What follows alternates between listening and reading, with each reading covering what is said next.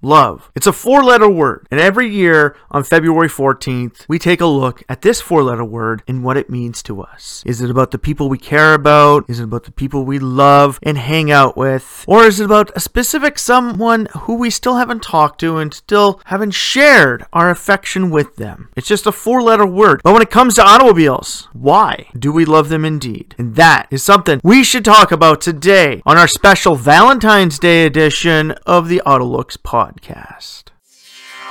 Autolooks.net Autopod, streaming day or night, coming right at you, right here, right now. Welcome back to the Autolooks podcast. I am your host, as always, the doctor to the automotive industry, Mr. Everett J, coming to you from our host site, podbean.com, or our main website, autolooks.net. If you're looking for all of our podcasts, tidbit shows, vehicle ratings, or corporate websites from around the globe, please check out autolooks.net and support us. Like, share, or comment on any of the magical feeds below or attached to our website. Thank you. And today we are talking talking about that four letter word. Today, February 14th, is that day. It's that day we talk about this four letter word. And that little flying guy named Cupid just hits us all in the butt with a magical arrow and expects us to love something. Well, not all of us are so successful in love, and not all of us can even tr- find true love. Yes. But when it comes to myself and a lot of other automotive enthusiasts out there, we have to ask ourselves why do we love cars so much? Seriously, why do you love cars so much? I know why I love cars. I fell in love with them at a young age because they were fun to play with as toys. And from there, I got into seeing them, and seeing them in real life just inspired me. It, caused major inspiration. And if you look back through one of our podcasts from before, Automotive Inspiration, you can kind of see where that love affair comes from. Inspiration. But that was brought upon family member. Now I love my dad, but you know, that inspiration of seeing that car was it what gave me my true love for vehicles, my my fascination with them, my wanting to be a part of this industry and wanting to be able to drive or see or sit in every single one of them out there. What what made me truly love them? Not in a sexual content, which is something sexual with cars. You got to think about it. Some designs give you the opinion of being sexy. And no, we're not talking about our former podcast, Sexy Tesla, considering the fact that they spelt out sexy with the letter number coordination of their vehicles. No, we're not talking about that. We're talking about the nice flowing sleek lines of a Ferrari. It's sexy. It looks like a supermodel. It embodies the soul of a supermodel to the people who want it. As myself a man, I look at it and think it is one attractive female that, yes, is exotic, is great, is sexy. And I love it. I just love it. But I love it based on appearance only. That's like seeing somebody online and saying, oh,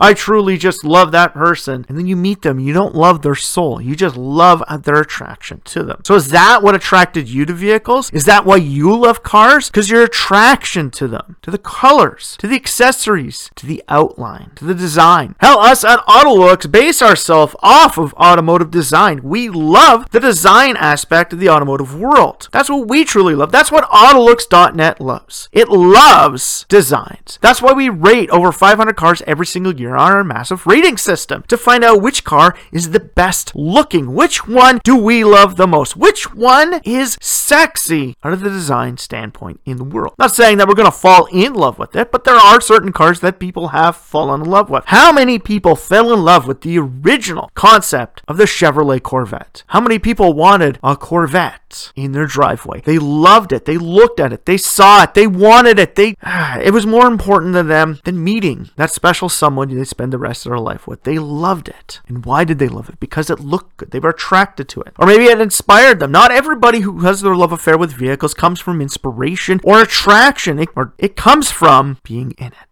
How many of you lo- out there love cars because of their power source? And I know we're moving into either a hydrogen or electric future, but how many people out there right now can say that they love cars because of their power? Because they go fast. Because they allow you to do things that you can't do on your feet. It's a car. We love it. But why do we love it?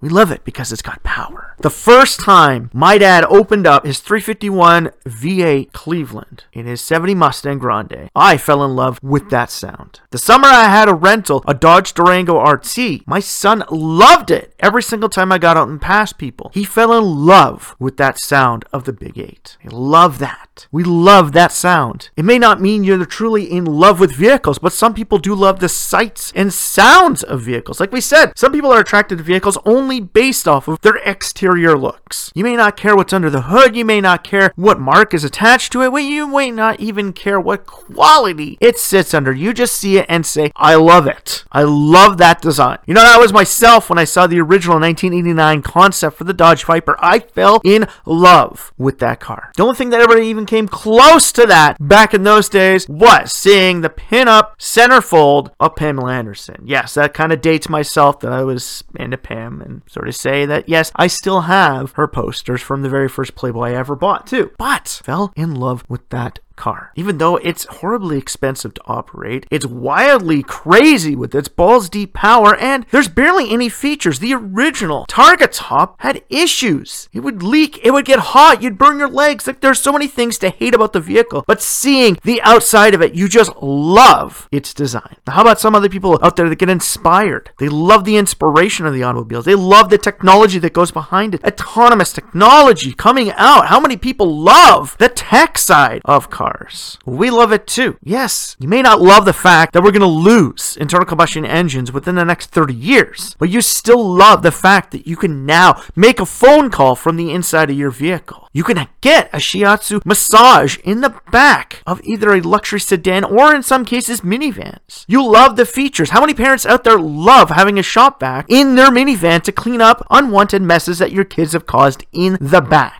We love it. You may not love the look of your minivan. You may not love the company the minivan comes from, but you love the features of that minivan. And that's why you bought it, because you loved that portion of it. Then you get into the people that love the quality. How many people out there will only buy specific cars from specific companies based off of quality only? I had an uncle and aunt, that's why they bought their Honda CRV, because how highly it was rated. Sure, in the design sense, that CRV, second generation CRV, was not a top marks for design, but for quality, it was top marks. It was one of those things. You just love the quality of it, which means you knew you were going to love the car and the company behind it, when usually it's with quality, you love the company behind it. But that case isn't always the same. I love my dad's Mustang, and I love it that someday it will be mine. And I love the sound of that 351 Cleveland. But it doesn't mean I'm a dedicated Ford person. I don't love Ford products.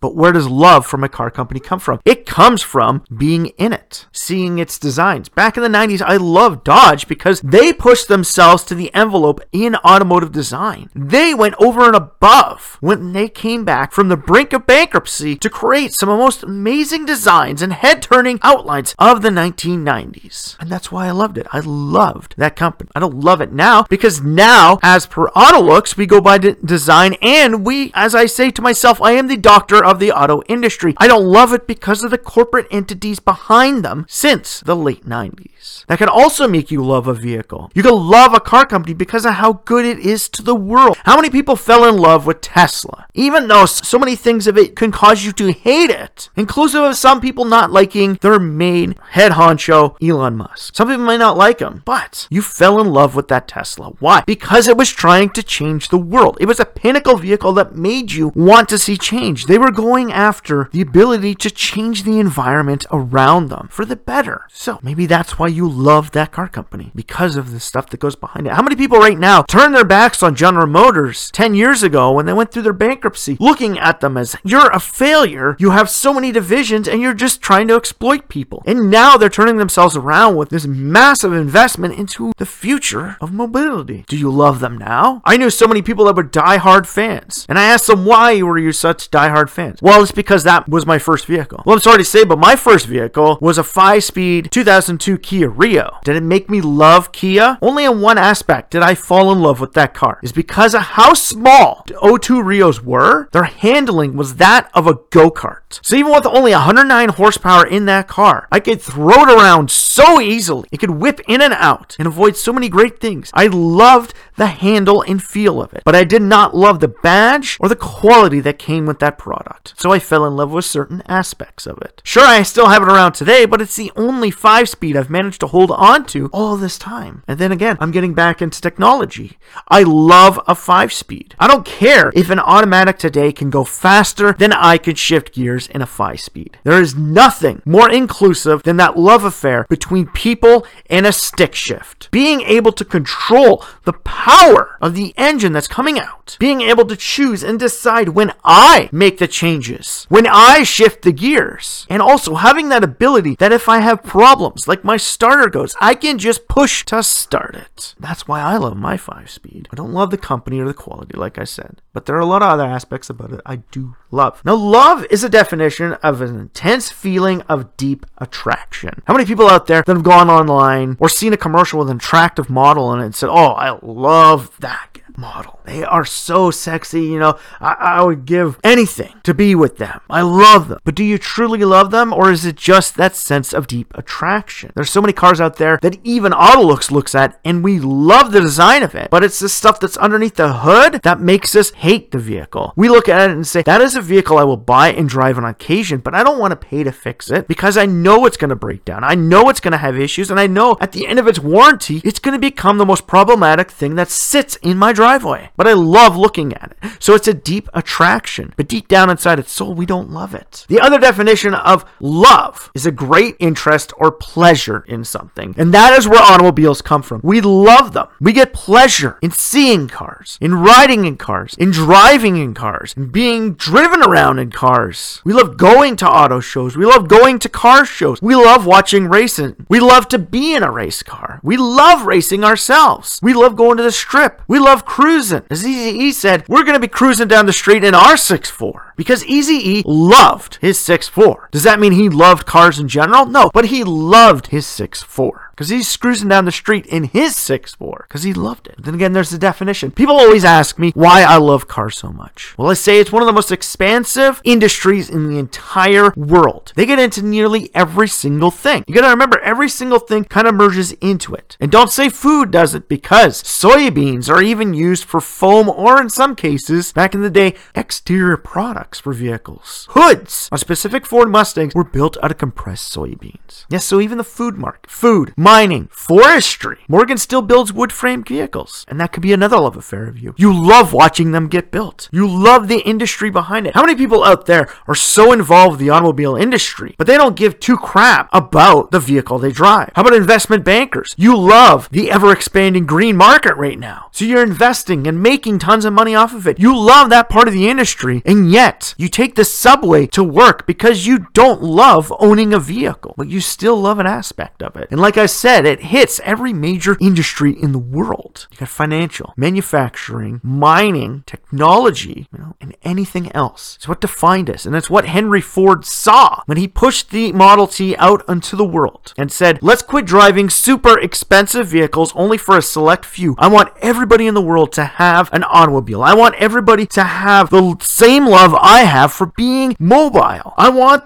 people to love the fact that they can go from point A to point B whenever they want. They can go see their family whenever they want. They can go for a random cruise and see the sights of the world around them because we love our automobiles. And even though today a lot of people don't love their automobiles as much as they once did, that love is still there. There are still people, fans of this podcast listening right now, fans of my website, fans of the YouTube page, all of that in Autolooks.net Autolooks.net brings us together of our love for the automobile. And as Autolooks.net states, we're bringing the automotive world together. Why? Because we love it. We love cars. We love the industry. And you don't get called the doctor of the auto industry without knowing the industry, without having a deep affection to every single little thing within that industry and what goes on into it. We love it. A deep down inside feeling of love. So today, when you spend time with your loved ones or loved one, or even if you're by yourself, just remember that somebody somewhere out there loves you. And even if you're all alone, remember, you could still love yourself because there's only one person out there for you, and it's you. You need to find the love inside of you and bring it out. For it's Valentine's Day. It's a day about love, it's a day about caring. And as every day, we need to treat our loved ones with the love and respect that we do on February 14th. Just remember, love can bring us so much more than hate. So, from myself, Everett J, and the whole Autolooks podcast, I ask you, what do you love about this industry? What do you love about this podcast? What do you love about cars? Seriously, ask yourself that question. It's the same question you should have when you stare into the eyes of the one you love. Why do I love them? Is it just a physical attraction? Or is there a deep down love that binds you together for all eternity? That love runs deep with me in the automobile industry. It has been there since I was four years old. And after 34 years, it is still there. It is still part of me. It is that attraction, that interest, that pleasure that still gives me the most. Because as an automotive enthusiast, I love this industry as much as I love the cars and the people that go along with it. And anyone that can share in that love with me, I'm glad to have them in my corner. So if you like this podcast, please like, share, or comment. And don't forget to click the bottom link on either YouTube or any of the podcast sites you are listening to this podcast through. Please follow Autolooks.net podcast to find more inspiration from the automobile industry and to hear more from the doctor of the auto industry, Mr. Everett J. So, for myself and Autolooks.net, I want you to strap yourself in for this fun, wild ride that only love can bring us.